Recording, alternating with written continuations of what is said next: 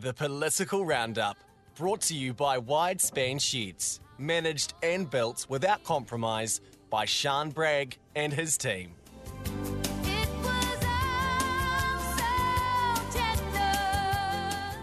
Welcome back to the Muster Monday afternoon. Catching up with Eric Roy, former MP, now at the moment. Uh, he's got a farm in Te Anau and residing in the south. Eric, good afternoon. Good afternoon. Yeah, good to have that rain out of the way and things are starting to dry up. But uh, she was an interesting little episode, that's for sure. How did you fare in the basin? Oh, we had 78 mils here over that 24 hour period. Uh, rivers were quite high, but they did no damage, so that's that's a good thing. Fiona handles it a bit better than some places do, so uh, she runs away pretty quick. Yeah, it wasn't the case in Gore. The drains just couldn't cope. Yeah. Oh, no, it was a serious dump. Hey, we think about this morning Christopher Luxon coming out, not ruling out Winston Peters as a coalition partner.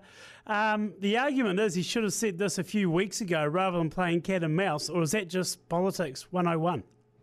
Oh, look, I, I think, I think the, the thing he's done really is just uh, essentially uh, say, well, people are going to decide, and if they don't give us enough with ACT and National, I've got no option if I want to uh, have a change of government. And uh, at one stage, Winston wasn't scoring above 5%.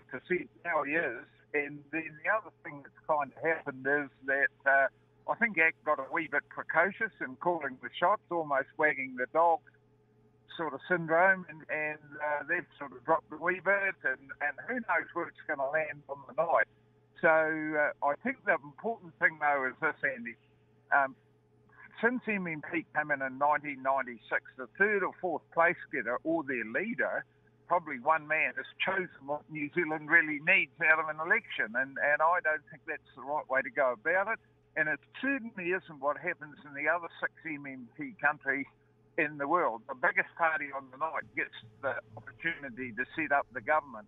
So I think the best outcome we can have is to have the biggest party on the night make the call as to what's going to happen, and not not some guy that leads a minor party. And that's what make M, that's what makes MMP such a flawed concept, doesn't it? Because you may have the majority, like Bill English did in 2017, but you still miss out on being the ruling party. I just think it is absolutely ridiculous. Well, that shouldn't have happened, and none of us ever voted for that. Not that I voted for MMP, but but the expectation was that it was to give a better balance of people in Parliament, and those who actually scored quite significantly and, and didn't have even have a representative in Parliament. And but that we've gone one step further than anybody else, and the only way that's going to change is a precedent. And that's why this is a very important election in my mind, and the biggest party has to make that call. That's hugely important.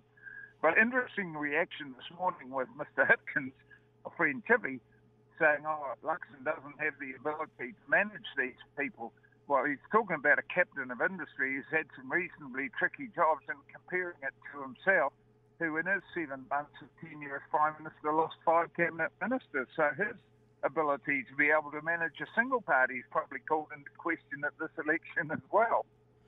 You almost have to feel sorry for Hipkins in a sense that he's come across, and of all the Labor front bench, he's a guy that seems to have been almost as, as pragmatic as anybody. Of course, being the face of the COVID years, you could argue that's gone against him as well. Um, but at the moment, like you say, he just hospital pass after hospital pass he's been throwing. And yeah, you know, it's damned if you do, damned if you don't situation well, for the guy. He, he, certainly inherited most of his problems that were there. But if you go back to the last election, uh, there's no doubt that the government of the day ruled in fear with the pulpit of truth every day at two o'clock, scaring the living daylights out of us. And that worked for them for that election. And now that has come under some sort of scrutiny and people are saying, well, was that really necessary and what else has happened? Uh, so there we go. It's it's kind of turned around and bitten them, I think, because the mood I'm picking up is for a change of government. The proportionality of where that comes, uh, we're going to have to see on the night. Well, it's over a fortnight now. It's not on the night. Over half people vote before today. So, uh, yeah, we'll see what happens. Put it in a week to go, and then we can run up and vote. It's interesting the whole when we look back in retrospect about the COVID situation, Eric. A lot of people's thinking would have changed if they'd known what they know now back then. Yeah, well, nobody knew, and, and certainly we hadn't had a world pandemic since after the First World War, or none that was that came to us. There was swine flu and a few other things in parts of the world, but it was the first global one we'd had for 100 years. And the, the modelling was saying 40,000 New Zealanders will die if we don't manage this. So, and I think even Luxon is saying, well, for the first six months, the handling of this was pretty darn good. But then it sort of morphed into, well, hang on a minute, we can probably get some advantage out of this. Well, that's my view. And, uh, and as I say now, that's turning around to actually bite the government a bit. Well, you hear about these Auckland lockdowns that went ahead for a couple of days, and it sounds as though it didn't need to occur.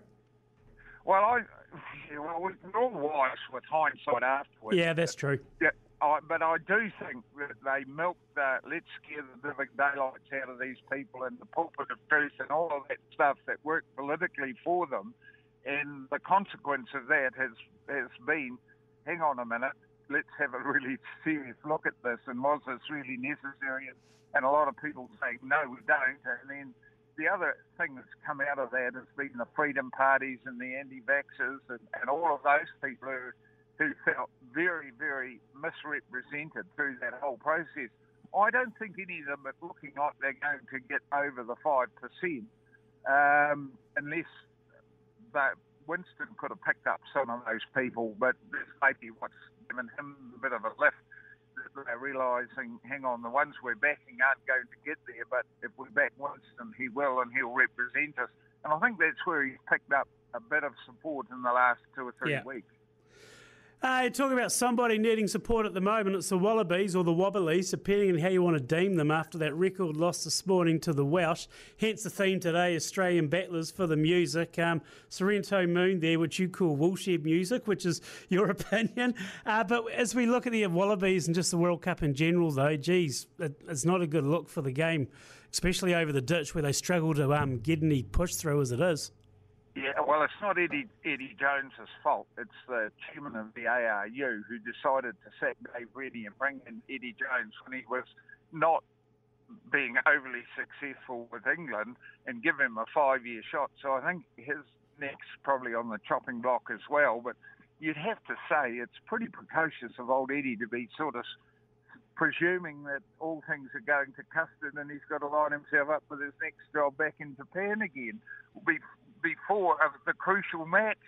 So imagine being in the dressing room and him giving you a motivational talk to go out, and you know that he's flying a different kite. he couldn't have done it worse. Absolutely, and Sonny Bill Williams alluded to that as well on the coverage this morning, just saying, Eddie, what are you doing? And if you were a player, you'd be hesitant to follow this man into battle. well, that's for sure. And now, I mean, his selections are interesting. And just remember that as assistant coach, walked eight days before the competition started and said, I'm not on the plane, I'm not going. so he's probably protecting his future and may well end up as the, as the next coach. Who knows? That's very interesting. A lot to digest so far. Eric Roy, appreciate your time as always. Yep, all good. Have a- well, sorry, cut Eric off there. Eric Roy there.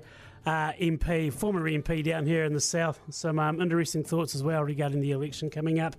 This is a Monday afternoon. Up next, uh, let's catch up with Dulls. Ben Dooley, farming just out of Wyndham, sheep beef farmer and YouTube farmer.